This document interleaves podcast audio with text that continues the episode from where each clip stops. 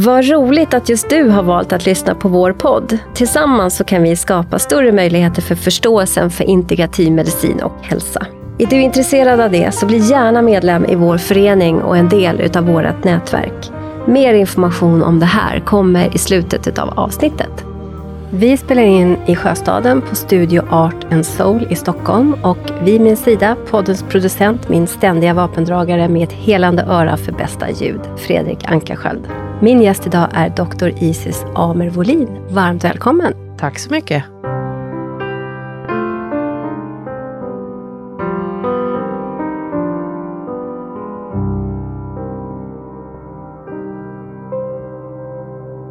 Isis, du är legitimerad läkare, specialist inom gynekologi och kvinnohälsa.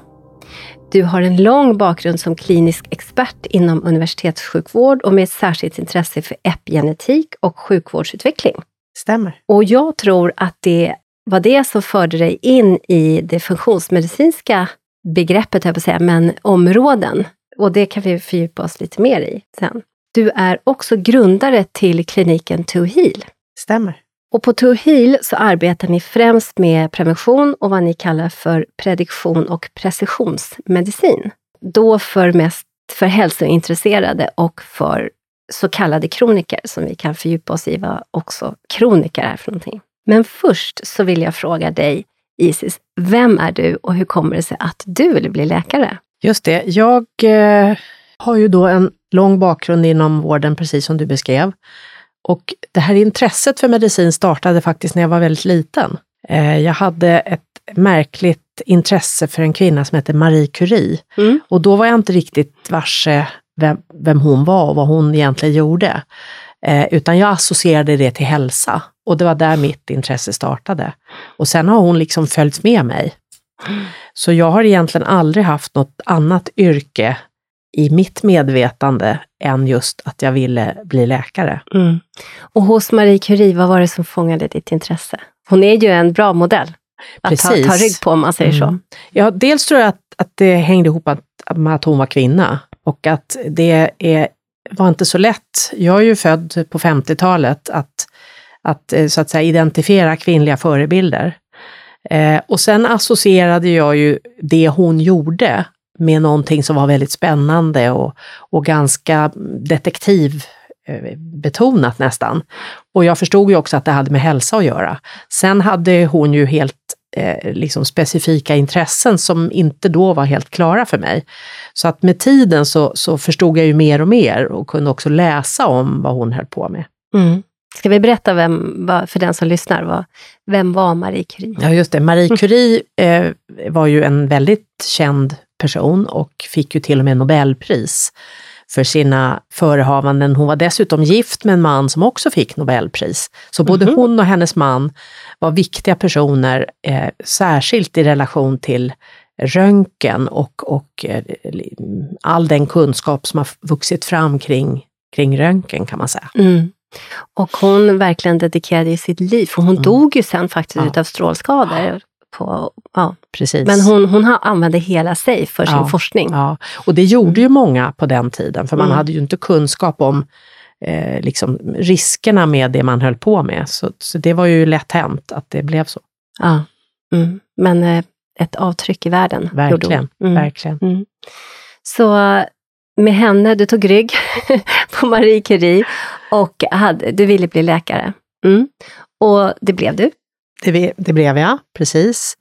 Eh, och sen har jag jobbat ett helt liv då med sjukvård i olika format kan man säga. För att jag eh, började min bana som läkare i Västernorrland i en liten stad som heter Sollefteå, där min mamma är född faktiskt. Eh, dit åkte jag för att göra min AT som det heter. Och det är ju en liten stad, ett litet sjukhus, vilket är otroligt bra om man ska eh, starta sin bana som läkare, därför att då får man det är korta beslutsvägar, det finns, det är nära till, till eh, liksom en, en, en, en bra eh, gruppkänsla.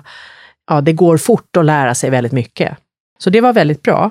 Där eh, stannade jag sen i flera år efter min AT och eh, började på min specialistutbildning i eh, gynekologi och obstetrik då. Mm. Hur kom det sig att, du, att det blev det som blev ditt specialist i mm. område? Eh, det var faktiskt väldigt mycket slumpen. Eh, min ursprungliga, mm, mitt ursprungliga intresse eh, var, har alltid varit kirurgiskt. Jag är väldigt kirurgiskt intresserad från början. Och jag eh, intresserade mig både för allmänkirurgi, för mikrokirurgi, jag gick diverse kurser. Eh, jag eh, försökte ta mig in på plastikkirurgiska kliniker för jag var intresserad av rekonstruktiv kirurgi. Eh, men sen gjorde slumpen att jag erbjöds en, en plats på kvinnokliniken eh, och eh, började där. Och som det är för många läkare tror jag, så var det, det är liksom där man känner sig hemma och där eh, kollegorna är, är trevliga och, och, det är bra stämning, där blir man kvar. Så jag blev kvar där och eh, var faktiskt i Sollefteå eh, i många år och flyttade så småningom till Lund därifrån för att göra mitt, som det då Från hette, norr till söder. kategori 1-år. Mm. Precis. Mm. Och det var också väldigt mycket slumpen, för det eh, hängde ihop med att jag gick en kurs i Lund och blev rekryterad på den kursen utav en manlig eh, person som på den tiden var en stor eh, liksom förebild inom obstetriken, nämligen Ingemar Ingemarsson. Så att jag hamnade där och min familj, min snälla man, eh, allmänläkare följde med och två av mina tre barn eh, som var födda i Sollefteå eh, fanns också med då. Mm. Och sen så blev, vi, blev det liksom en helt, ett helt annat liv med universitetssjukhuset i Lund då, där jag jobbade under många år.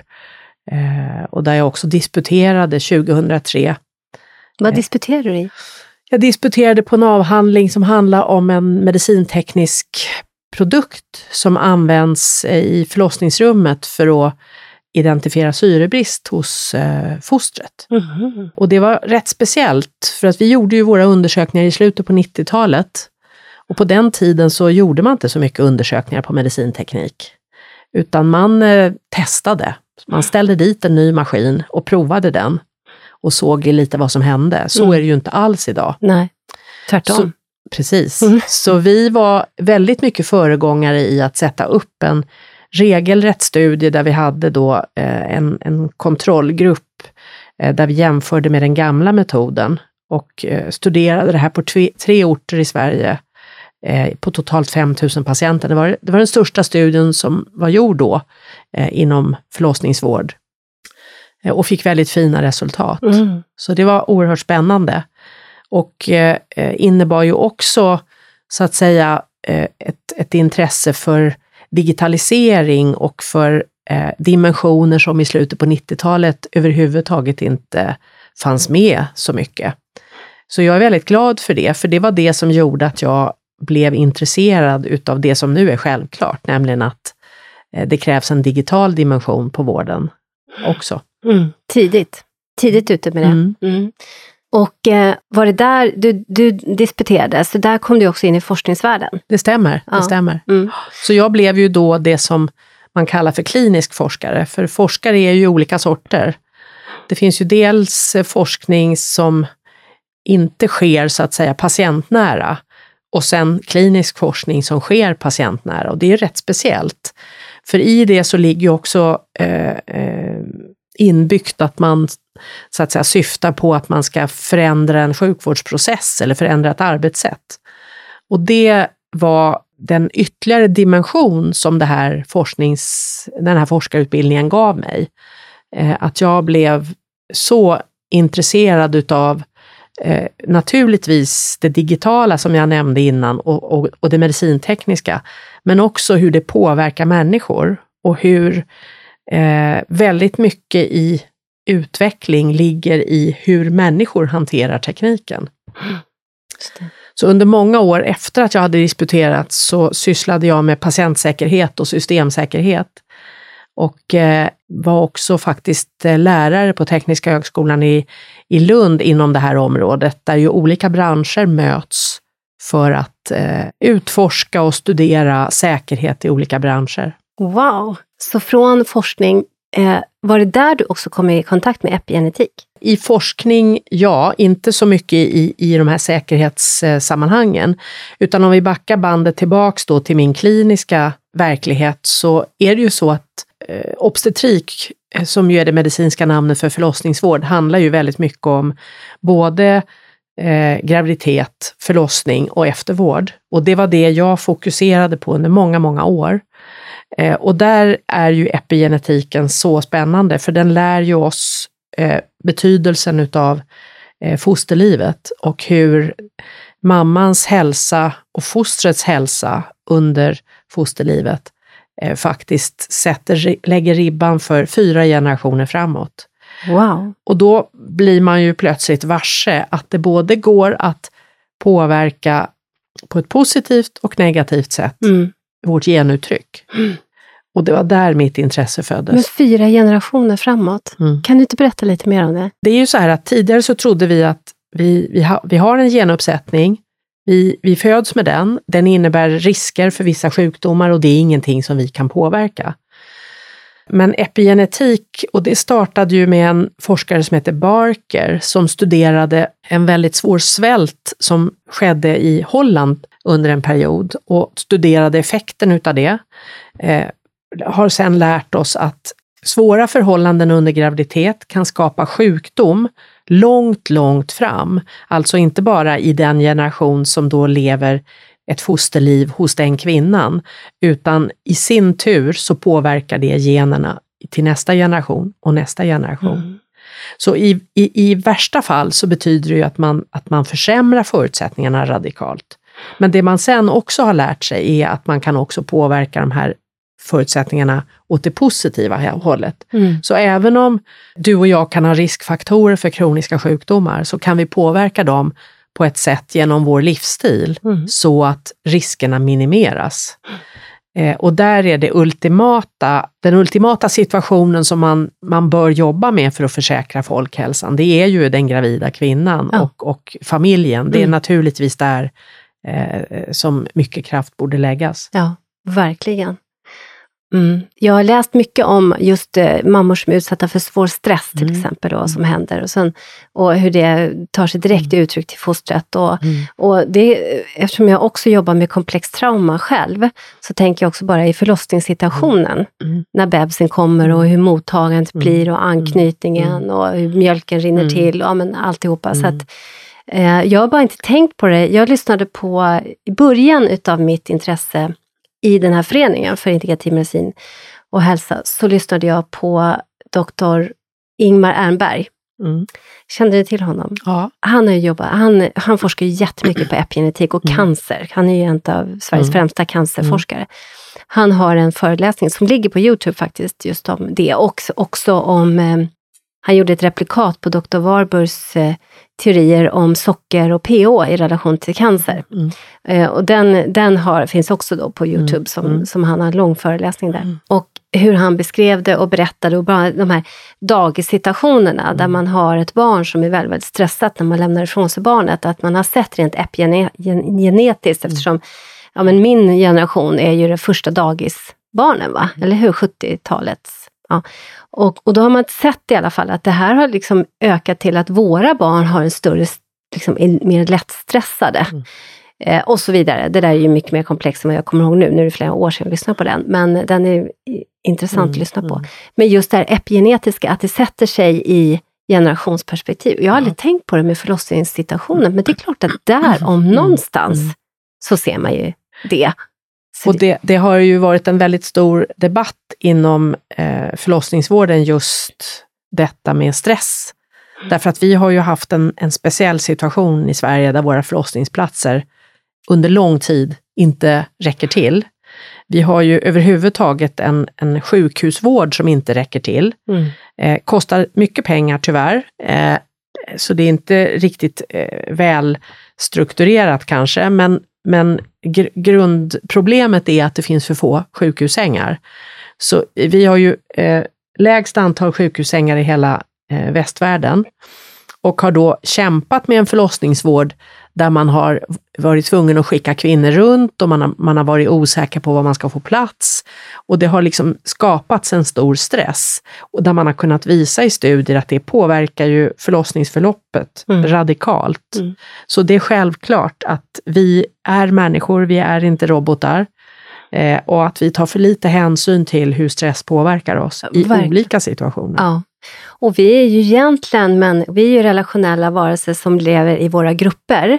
Och, och jag har tänkt så många gånger så här att, tänk, i alla fall, jag har tre barn, tänk om jag hade kunnat fått, i alla fall med, med mitt första barn, eh, för jag har inte haft min mamma eller mormor, eller farmor för den delen heller, så när, jag har inte haft dem när jag fick mina barn. Och då i avsaknad av de äldre kvinnorna med kunskaper, mm. så hade jag ju gärna velat haft en vård där man tryggar mig som mamma. Du vet, mm. du kommer känna, jag hade velat höra det, så här, du känner ditt barn.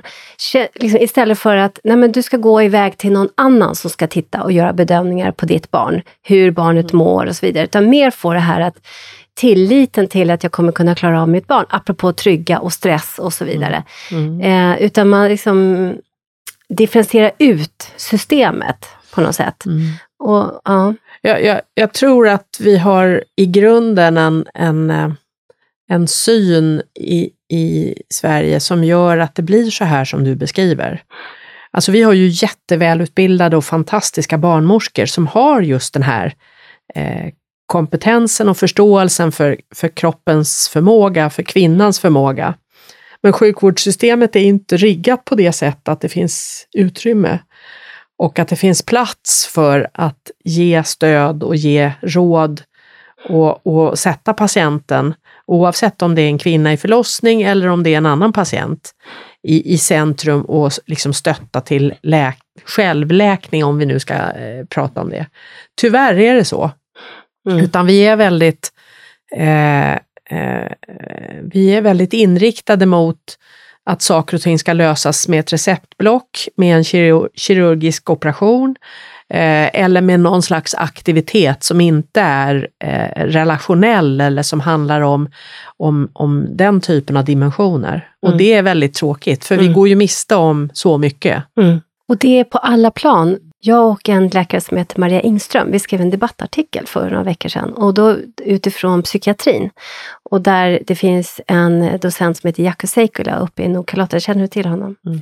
Han, jobbar med, han jobbar med psykosvård mm. och där man har sett i hans forskning så har man sett att om man samlar en, en person med nydebuterad psykos eller med symptom på en psykos, om man samlar de viktigaste runt omkring den här personen inom två dygn. De har det som ett kriterium att man ska få in de här viktiga personerna inom två dygn.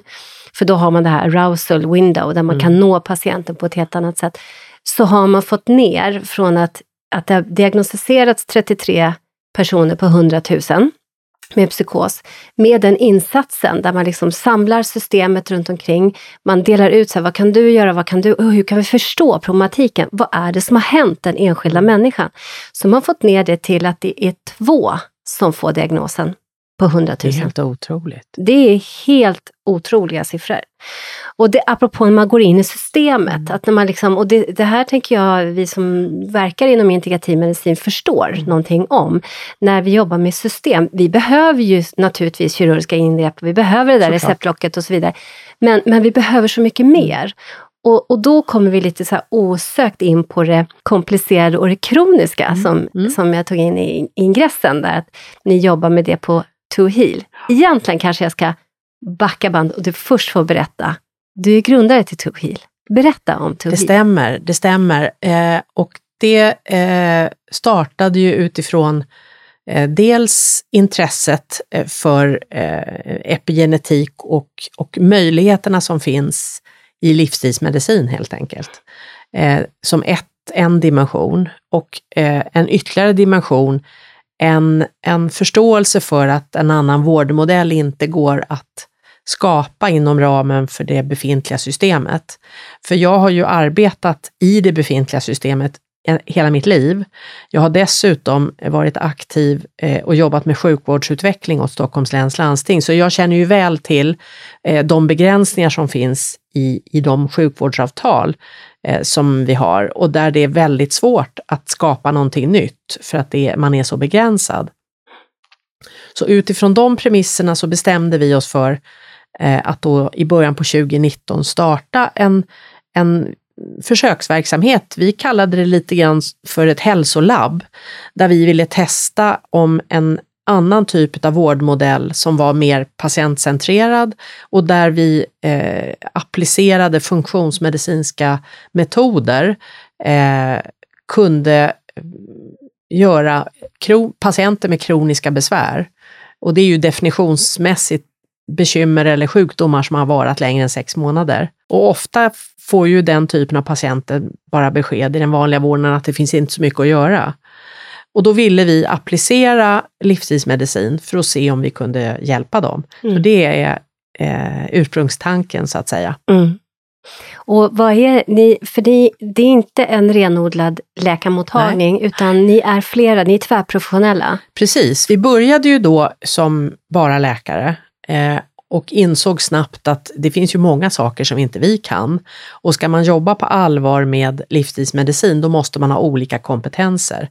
Så dels finns det ju ett stort fokus på eh, eh, livsstilsförändring så att säga, med kost, med rörelse, eh, också med eh, eh den mentala biten. Så att vi eh, tog ju tidigt eh, och, och satte ihop ett team då som hade de här tvärprofessionella kompetenserna. Så nu sätter vi ett team runt patienten och försöker skräddarsy det så att det ska bli eh, så stöttande som möjligt mm. på patientens premisser. Mm. Eh, det andra som vi gjorde var ju att vi då väldigt tidigt bestämde oss för att man behöver mycket tid. Ska man skapa en terapeutisk allians med patienten, då behövs det tid. Man måste skapa förtroende, man måste söka efter eh, det, det friska och, och, och identifiera vad som går att utveckla. Så vi har ju då eh, mycket längre konsultationstider förstås än vad man har i den vanliga vården. Vi utreder mer, men vi lägger också stor kraft på att ta reda på vad som redan är gjort. Så vi, vi, vi eh, gör inte om det som redan är gjort. Eh, vi använder oss av funktionsmedicinska tester, eh, men vi arbetar inte på ett sådant sätt så att vi tar alla prover på alla patienter. Utan vad, vi, vad kan man säga är funktionsmedicinska tester? Ja, men funktionsmedicinska tester är, handlar ju dels om traditionell eh, blodanalys, som vi ju också gör i den vanliga vården.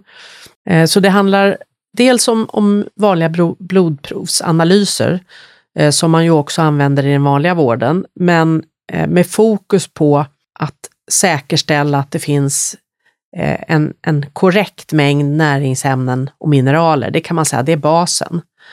Eh, i nästa steg så handlar det om att återställa kroppsliga funktioner. Eh, väldigt många som har kroniska besvär har ju till exempel en, en ej fungerande mage-tarm och då måste man ta sig an den och försöka att, att se till att den blir återställd så att matsmältningsfunktionen funkar så att man har en bra tarmflora. Sen kan man göra mer avancerade tester. Vi kan ju göra eh, gentester, vi kan göra, analysera signalsubstanser och andra ämnen.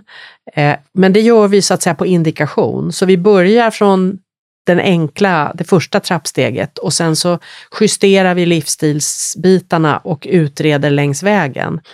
Eh, ett annat exempel på utredningar som man kan behöva göra är ju ta reda på om man har intoleranser om man då håller på med magetarm. Mm. Så att vi anpassar utredningen till patientens förutsättningar och plånbok, för det är ju dyrt att ta eh, prover och tester som man betalar själv. Eh, vi lägger mycket tid på att stötta livsstilsförändringen och eh, eh, vi skapar en terapeutisk allians där vi då, eh, som vi utvärderar längs vägen. Det kan man säga är, sammanfattar vårt arbetssätt. Mm. Vad är ni för professioner? Vi är ju läkare med olika expertisområden och vi har ju alla väldigt lång erfarenhet så att vi är ju gamla rävar på det sättet.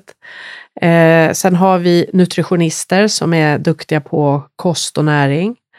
Eh, vi har eh, psykoterapeuter som är duktiga på att ta hand om det mentala. Vi har knutit till oss också en fysioterapeut. Eh, vi har akupunkturkunskap. Eh, så ungefär så kan man säga att, att vårt gäng eh, ser ut. Mm, mm. Ja, Jättefint. Och To Heal är ju ett sånt fantastiskt fint namn. Ja, vad kul Verkligen. att du tycker det. Mm. Ja, spännande. Så, och hur länge har, när, när var det du grundade Vi, vi startade i januari 2019, Ja. Så det Mm. är ju tre år nu Mm. som vi har hållit på. Mm. Mm. Och var ligger ni? Har Vi ni? ligger på Riddargatan 12 i Stockholm idag, plus att vi finns eh, i Skåne. Mm. Så vi har en liten miniverksamhet också i Skåne för Mm. de som bor där. Mm. Vi har också eh, väldigt mycket digital verksamhet. Just det, har- digifysiskt Ja, eh, precis. skickade du till mig. Det Ja. måste du berätta. Vad är Ja, men digifysiskt? det blev ju så med covid att vi var tvungna att tänka om. Eh, och jag tror att vi alla från början tänkt att vissa saker går inte att göra online. Man måste träffas. Och jag tror fortfarande att det, det fysiska mötet är superviktigt, Mm. men det går att göra oerhört mycket Sant. online. Mm. Eh, allting handlar om eh, att, att så att säga skapa den här relationen och att eh, em, samla in ordentligt med data och det är det vi gör. Så vi la ju om arbetet mycket i samband med covid och har, har sen fortsatt på det sättet. Så att idag är ju hälften av våra patienter eh, digitala. Eh, och sen har vi då började vi hösten 2021 att utveckla vår egen digitala plattform därför att det arbete som vi gör är så krävande att det går liksom inte att skala. Eh, utan för att, för att göra det behöver vi verktyg till vår hjälp. Så att det håller vi nu på och testar och, och hoppas kunna lansera för alla våra patienter 2023. Wow, Mm. vilken, vilken service. Verkligen. Ja, nej, men det var mycket faktiskt positivt som kom i pandemin också. Mm. Just det här, för, för så är det för mig också, att eh, jag har, ja, kanske inte hälften, men har väldigt många Mm. digitalt också. Och det, och det var ju liksom en helt ny värld som Mm. öppnades. Va, Mm. kan man jobba liksom psykoterapeutiskt eh, över liksom det digitala? Men det kan man. Man kan inte göra allting, men man kan göra mycket. Ja. Mm. Okej, du saknar inte den traditionella hälso och sjukvården? Nej, det gör jag inte faktiskt. Jag har ju slitit många år, eh, dag och natt, i, på olika sjukhus. Så det gör jag inte. Det, det jag däremot kan sakna är ju eh, liksom eh, de, de stora grupperna. För jag har ju alltid tillhört en sjukhusklinik. Och då träffar man ju väldigt mycket människor och det är ju oerhört spännande. Men eh, vi är nu ändå ett, ett litet gäng och, och blir ju successivt fler.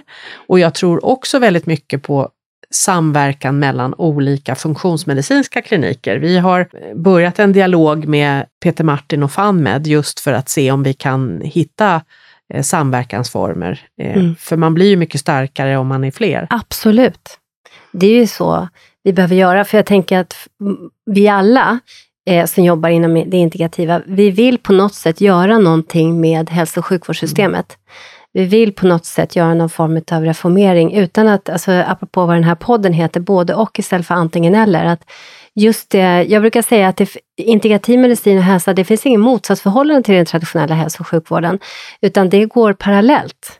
Pre eller post eller parallellt med annan behandling. Mm. Därför att eh, det, det är mycket som kan appliceras till att göra så att den enskilda patienten får ett bättre utgångsläge, Mm. helt enkelt. Absolut, och det, det handlar ju någonstans också om att vara ödmjuk för det som man faktiskt inte vet. Ja. Jag undervisar ju på eh, läkarlinjen på KI och jag brukar säga det till studenterna att man måste vara väldigt ödmjuk för att de kommer skratta åt oss om 50 år. Och, och med det i, i sikte så inser man att mycket av det vi tror stenhårt på idag kommer att visa sig vara totalt värdelöst om 50 år. Mm. Så man måste vara öppen för andra eh, möjligheter och andra tankesätt. Så är det verkligen, och att forskning är en färskvara. Mm. Det kommer någonting nytt, vi förstår någonting nytt hela tiden. Mm. Och det, det, ja, Och Det- forskning är också, tar tyvärr alldeles för lång tid. Eh, Så det, det är ju ofta så att när forskningen äntligen når patienten, och den tiden har man ju upp, uppmätt till ungefär 20 år, då är det redan gammalt. Det finns redan ny kunskap. Så Mm. det händer ju liksom. vad ska man göra åt det egentligen? Ja, dels så har vi ju ett konstigt system i Sverige där vi inte kräver någon form av kompetensutveckling eller uppdatering.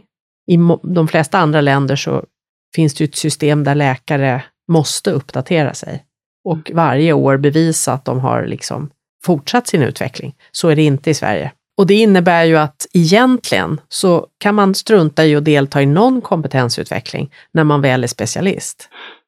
Och då förstår ju alla att det funkar ju liksom inte. Nej. Och eftersom de flesta arbetar åt en arbetsgivare som har väldigt ont om pengar, nämligen regioner och landsting, då blir det inga andra eh, kompetensutvecklingsinsatser än de som möjligen eh, finansieras av läkemedelsindustrin. Mm, just det. Och då är det ju jättesvårt att hänga med. Och då tänker jag att man har inom hälso och sjukvårdslagen, eller vi som är legitimerade har ju skyldighet att hålla oss uppdaterade mm. på det vi arbetar med. Eh, men, och då ska det tas av vår arbetstid, vilket inte finns när man jobbar inom traditionell hälso och sjukvård. Eller inte får, för att man är redan så stressad och har så många olika saker och journalföring och alltihopa, så att det liksom finns inte den tiden. Eh, men man har ändå lagt det på den enskilda personen, mm. den enskilda eh, vårdgivaren, på att man ska hålla, här, hålla sig. Och då är det ju i sådana fall på sin privata tid som man får mm. sätta sig och, och söka olika databaser.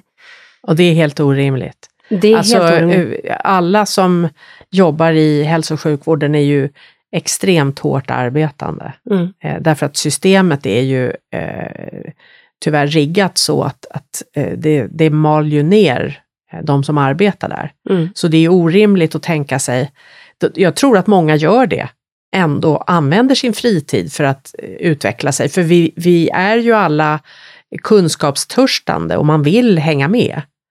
Men, men eh, det är ju inte bra för patienten på det sätt som det fungerar idag. Nej, precis. Och är det läkemedels, eh, läkemedelsbolagen som kommer ut, då får vi också en bias, deras bias för vilka forskningsartiklar som de vill, eh, som de vill presentera för oss. Och det, det mm, finns det ju, har ju till och med blivit, ja, men om inte lagar så regler för att det inte får hända, fast det kanske händer ändå fortfarande. Precis, det, finns ju, det är ju reglerat hur man får umgås med, med läkemedelsindustrin och man måste också komma ihåg att läkemedelsindustrin är inte bara en och, en och samma sak, utan det finns ju då ett antal bolag som är forskande läkemedelsbolag som absolut har ett intresse av att utveckla ny kunskap och absolut gör jätteviktiga insatser. Och så finns det eh, läkemedelsbolag som inte alls har den, eh, det fokuset, så det är faktiskt olika. Eh, sen får man också tillerkänna dem att i en värld där vi inte får så mycket annan information så får vi i alla fall någonting därifrån. Eh, så att det är ju inte bara av ondo. Nej. Det hade varit önskvärt att andra, annan typ av kompetensutveckling också eh, fanns tillgängligt och helt enkelt avkrävdes. För då skulle ju arbetsgivaren vara tvungen att finansiera det. Mm, just det. Men du som har varit inom hälso och landstinget i liksom så många år och du har också varit du disputerad, du har varit på många olika nivåer och sett liksom in i det allra innersta och nu har drivit en privat klinik i tre års tid. Vad behöver vi göra i Sverige? Alltså det går ju inte åt rätt håll. Om man ser det så. Nej, det är, och det är ju en jättestor fråga. Eh, ja, dels tycker jag att vi under covid väldigt tydligt såg att om man eh, låter hälso och sjukvårdspersonal eh, styra upp, så att säga, då, då fixar de det. Ja. För det gjorde de under ja, covid. Så, det. så det, vi har ju väldigt tydligt bevisat att till och med i en hårt arbetande, ganska utarmad sjukvård så kunde hälso och sjukvårdspersonalen kliva fram, ta ansvar och göra det som behövdes. Eh, så det är väl det ena man, man gärna skulle liksom stärka och, och tillse. Sen har vi ju en administrativ apparat ovanpå som man verkligen kan fundera på liksom vilket värde den skapar. Till syvende och sist så tror jag att det vi absolut skulle göra, det är ju satsa på prevention. Eh, idag lägger vi 85 procent av sjukvårdsbudgeten på att reaktivt, när människor redan har fått sina sjukdomar, försöka eh, hantera det hela. Eh, och vi lägger nästan ingenting på prevention. Så vi borde ju vända på det här. Mm. Vi borde satsa på vård nära patienten, eh, stärka upp bassjukvård se till att de också fick resurser för att jobba med prevention och eh, eh, så att husläkaren inte hade så fruktansvärt många patienter på varje doktor och mer resurser för att eh, så att säga finansiera det hela.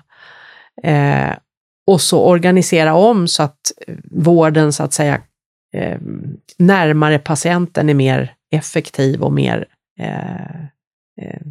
kan göra det som den borde. Mm. Mm. Verkligen. Sen är det ju, förlåt. Ja, förlåt. Nej, förlåt. Sen är det ju ett, ett bekymmer att, att vi har så många landsting och regioner och att eh, var och en lite på egen hand kan bestämma hur det ska gå till. Eh, det innebär ju att det är väldigt svårt att, att nationellt styra hela sjukvården åt, åt samma håll. Så vi har ju ojämlikheter i resultat och, och utfall för patienterna som är helt oskäliga mm. över landet. Och just i Stockholm har vi ju en särskild modell också, som är verkligen reaktiv, att, att de enskilda klinikerna får inte heller pengar först patienten skriver sig eller har ett mm. aktuellt bekymmer. Mm. Ute i landet så har, får ju ändå de olika vårdcentraler och andra, de får, de får ju pengar innan patienten är där. Här i, i Stockholm, här får man först pengar när patienten dyker upp. Eh, och då är inte kanske precis det, för det är oftast då vårdbehovet är som störst, mm. många gånger. Alltså, eh, det du tar upp är ju, är ju ett exempel på att det är så olika över landet och att primärvården är ju riggad så att man får, har ju en listningspeng och den är ju olika på olika håll i landet. Och sen har man en, en, en ytterligare peng när patienten söker.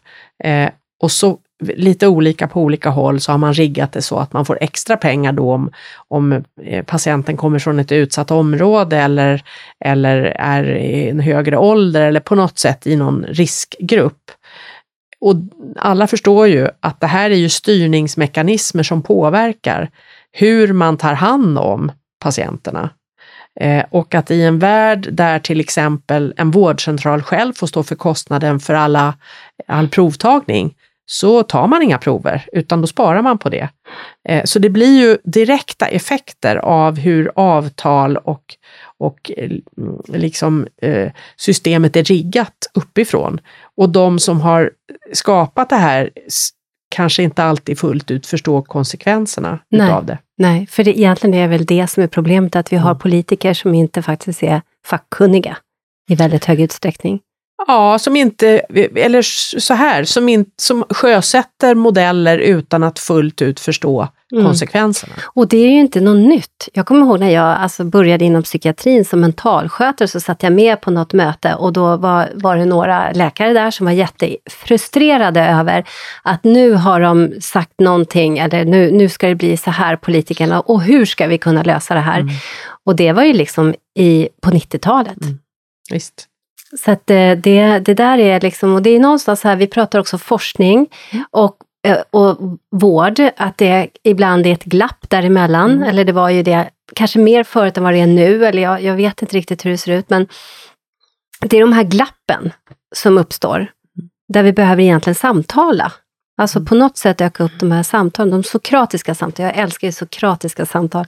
Sokratiska samtal mellan liksom olika professionaliteter för att höja kvaliteten på vården. För det är ändå det som tar väldigt, väldigt mycket pengar utav våran, mm. hela vår samhällsekonomi. Mm, absolut. Och där skulle ju preventiv hälsa och post, tänker jag, alltså om man får en postbehandling, mm. nu kanske det finns kanske i högre utsträckning än preventivt, men där, där man skulle kunna göra jättemycket. Absolut.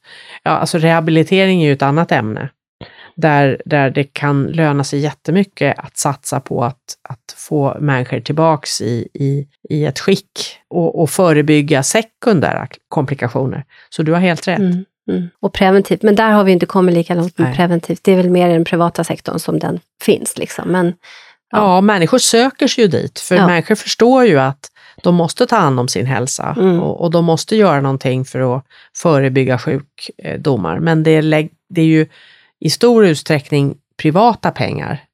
Och det borde ju, det är ju mycket mer samhällsekonomiskt smart att lägga resurser där än att lägga resurser sent när mm. människor redan har utvecklat sina sjukdomar. Verkligen.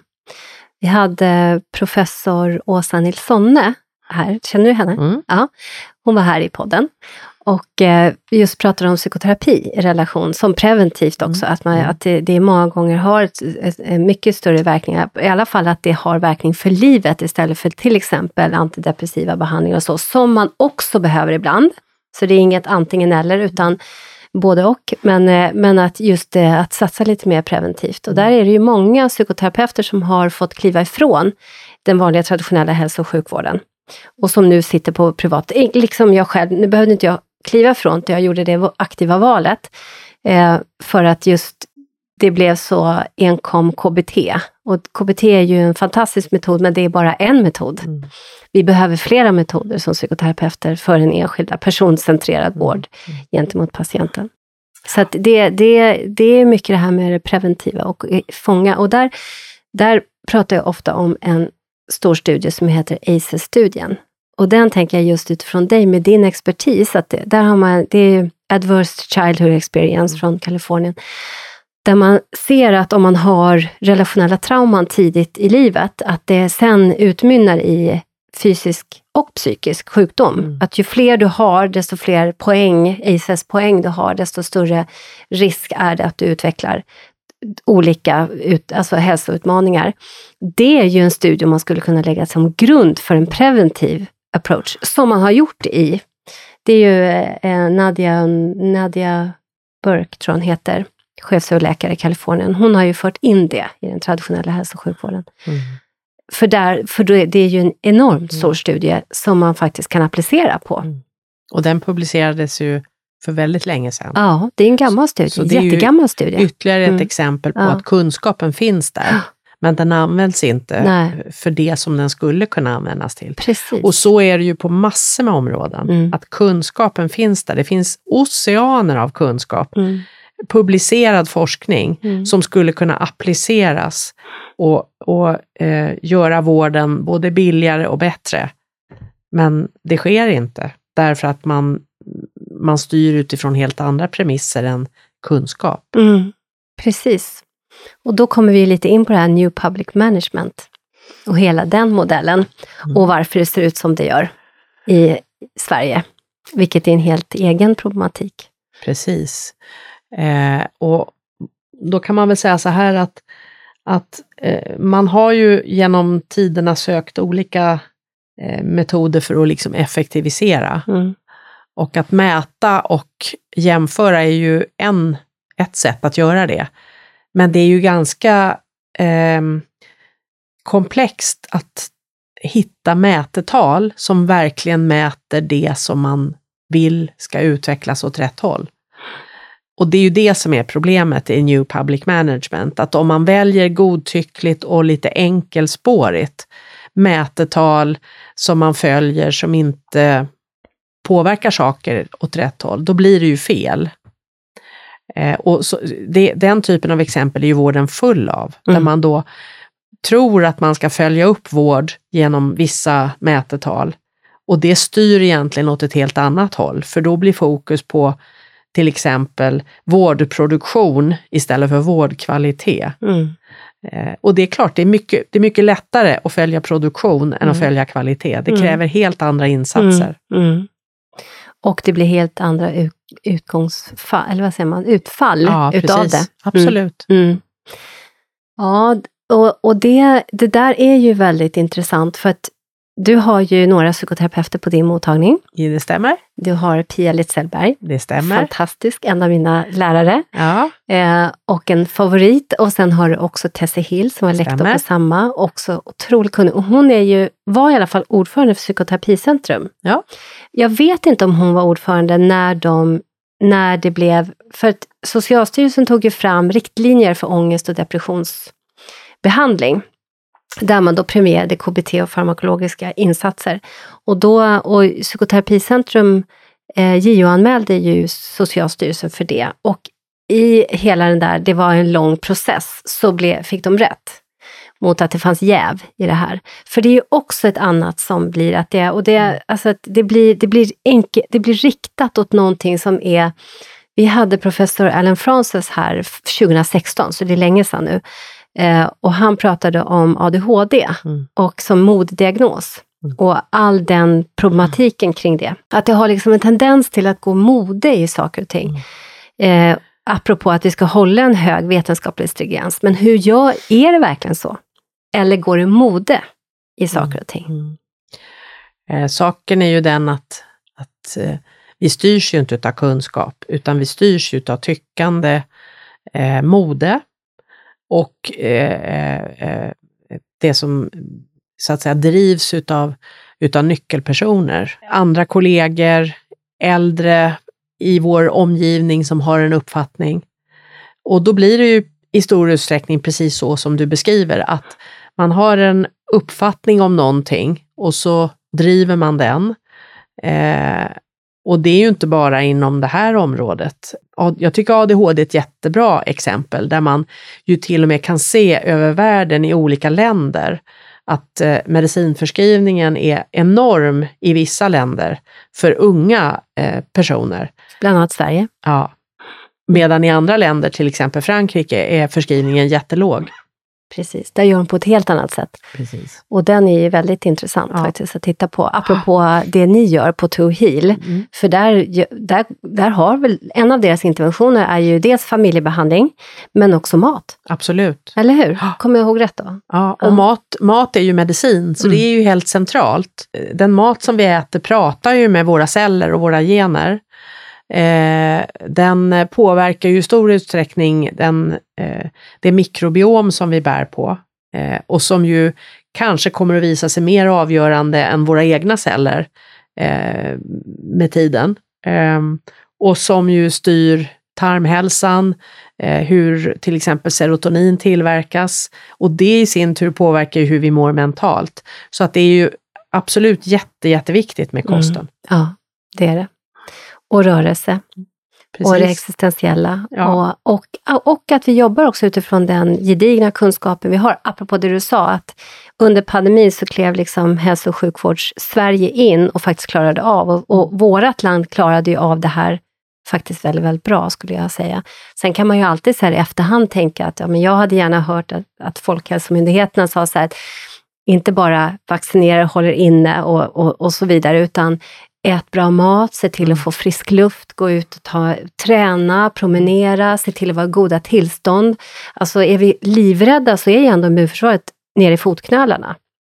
Ja absolut, alltså vi missade ju en chans där. Ja. Vi, vi hade ju väldigt hög mortalitet i Sverige så att det, det, finns ju uppenbarligen sjuklighet och dålig livsstil hos befolkningen som tog sig uttryck i denna höga mortalitet. Och det borde man ju ha eh, utnyttjat tycker jag och, och eh, pratat om eh, vikten utav de här livsstilsbitarna som vi har varit inne på. Verkligen.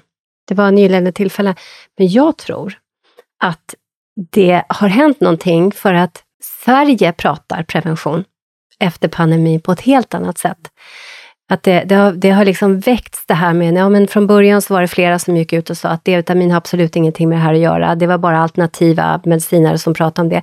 Idag vet vi det via forskning, att det har jättestor betydelse för utgången utav hur, huruvida vi hanterar covid eller inte. Det finns en diskurs nu huruvida kortisol, den är ju då inte vetenskapligt fastställt på något sätt, men det finns en, en diskurs om det. Har, har att göra med en långvarig stressproblematik som gör att vi inte klarade av covid på ett annat sätt. Doktor Cecilia Tibell var här och pratade post-covid och då berättade jag för henne att när jag var sjuk i covid, eh, så blev det var väldigt långdraget andra gången. Första gången så var det bara hur enkelt som helst var liksom knappt någonting, hela familjen hade. Andra gången, och då hade jag hunnit skilja mig och vi låg precis och skulle sälja huset och så vidare. Så vidare. Det vill säga, jag hade haft en ganska hög stressbelastning under ett år. Då blev vi alla, inklusive min exman, jättesjuka. Och på elfte dagen så blev jag sjukare. Och, men då fick jag till mig information om så här sydafrikansk information om antihistamin och kortisol. Jag hade tagit kortikosteroider för att jag har astma hela tiden och tog det och fick ett så här ja, men ett, ett enormt svar på det. Det tog 30 minuter så var min hosta halverad, 30 minuter till så hade jag lukt och smak tillbaka. Och så var det för mig, så är det inte för alla. Men att det liksom, vi förstår lite olika saker mm. om det här äh, speciella viruset som vi liksom gemensamt får kunskap om. Mm. Nu har jag glömt bort var jag började någonstans. det spelar inte så stor roll. Det var ett trevligt samtal. Ja. Mm, ja, nej men att det är i alla fall att vi förstår, jo det var det jag skulle komma till, att, att den alternativa medicinen pratade mycket eh, D-vitamin, C-vitamin, de blev ganska häcklade. Eh, men, och då att, syr, att C-vitamin skulle vara som att hälla syra i, rakt in i blodbanan. Den diskursen blev ju då att ja, men nu vet alla att eh, C-vitamin är ett nutritionsdropp som ni läkare förskriver från FASS. Att det är inga, inget konstigt egentligen om man nu behöver det, om ni som läkare bestämmer sig för eller gör den bedömningen att en patient behöver det. Alltså, eh, samtalet om preventiv hälsa har höjts och liksom eh, spridits, tror jag. Så jag tror att det ändå, även fast Folkhälsomyndigheterna inte gick ut och sa det, så tror jag att människorna pratar om det. Mm. Alltså det är ju viktigt när det gäller näringsämnen, eh, vitaminer och mineraler. Det är ju absolut ingen alternativ medicin, utan det är ju liksom grundläggande kunskap om hur människokroppen fungerar.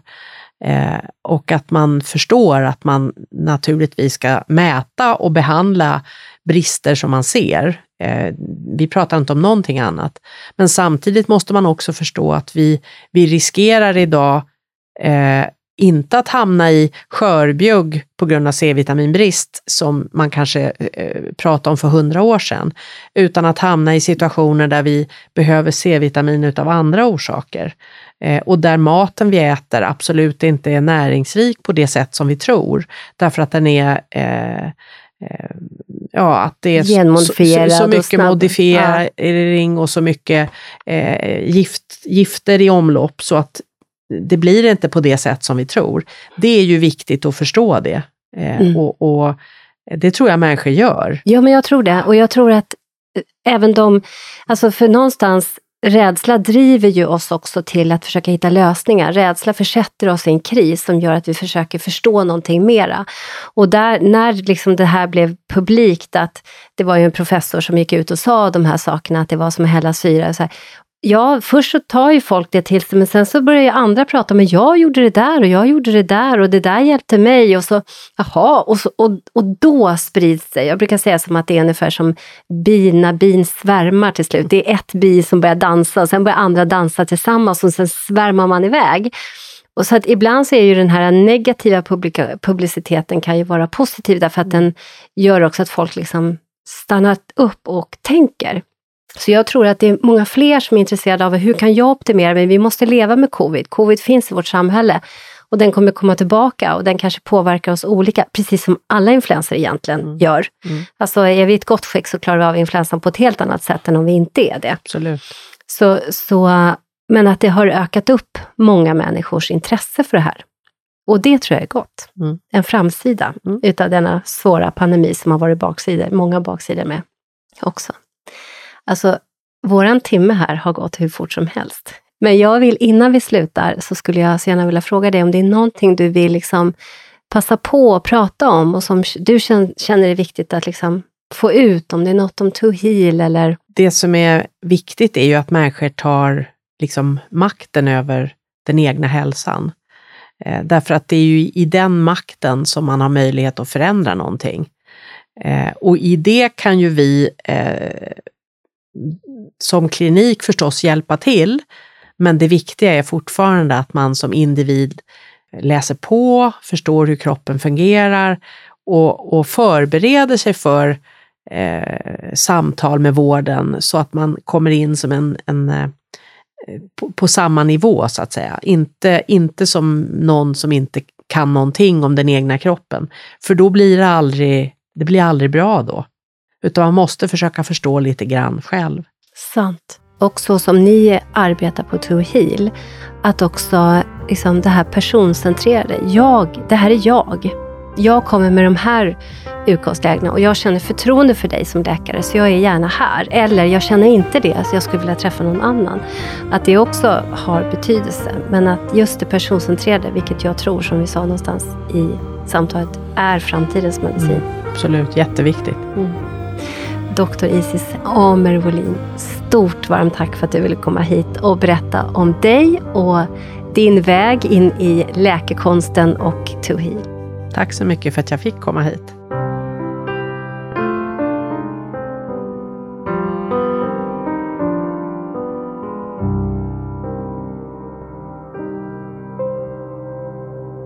Både och istället för antingen eller, en podd om integrativ medicin och hälsa är skapad och drivs av Svensk förening för integrativ medicin och hälsa, FIM. FIM är ursprungligen en yrkesförening för legitimerad vårdpersonal. Vi representerar sjuksköterskor, dietister, fysioterapeuter, läkare, psykoterapeuter, psykologer, tandläkare för att nämna några. Idag omfattas våra medlemmar även av associerade medlemmar som inte behöver vara legitimerade.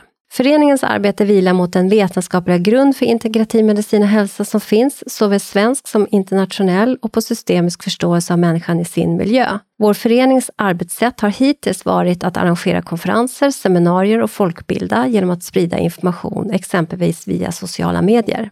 Vår strävan inom integrativ medicin är att vara en organisation som vågar lyfta och ifrågasätta, motverka polariseringar genom tvärvetenskapliga dialoger och sokratiska samtalsregler. Vi vill kartlägga forskning som bedrivs även internationellt och hålla koll på aktuella forskningsresultat om behandlingsmetoder, både vad det gäller den etablerade vården liksom den vård som bedrivs utanför den etablerade vården.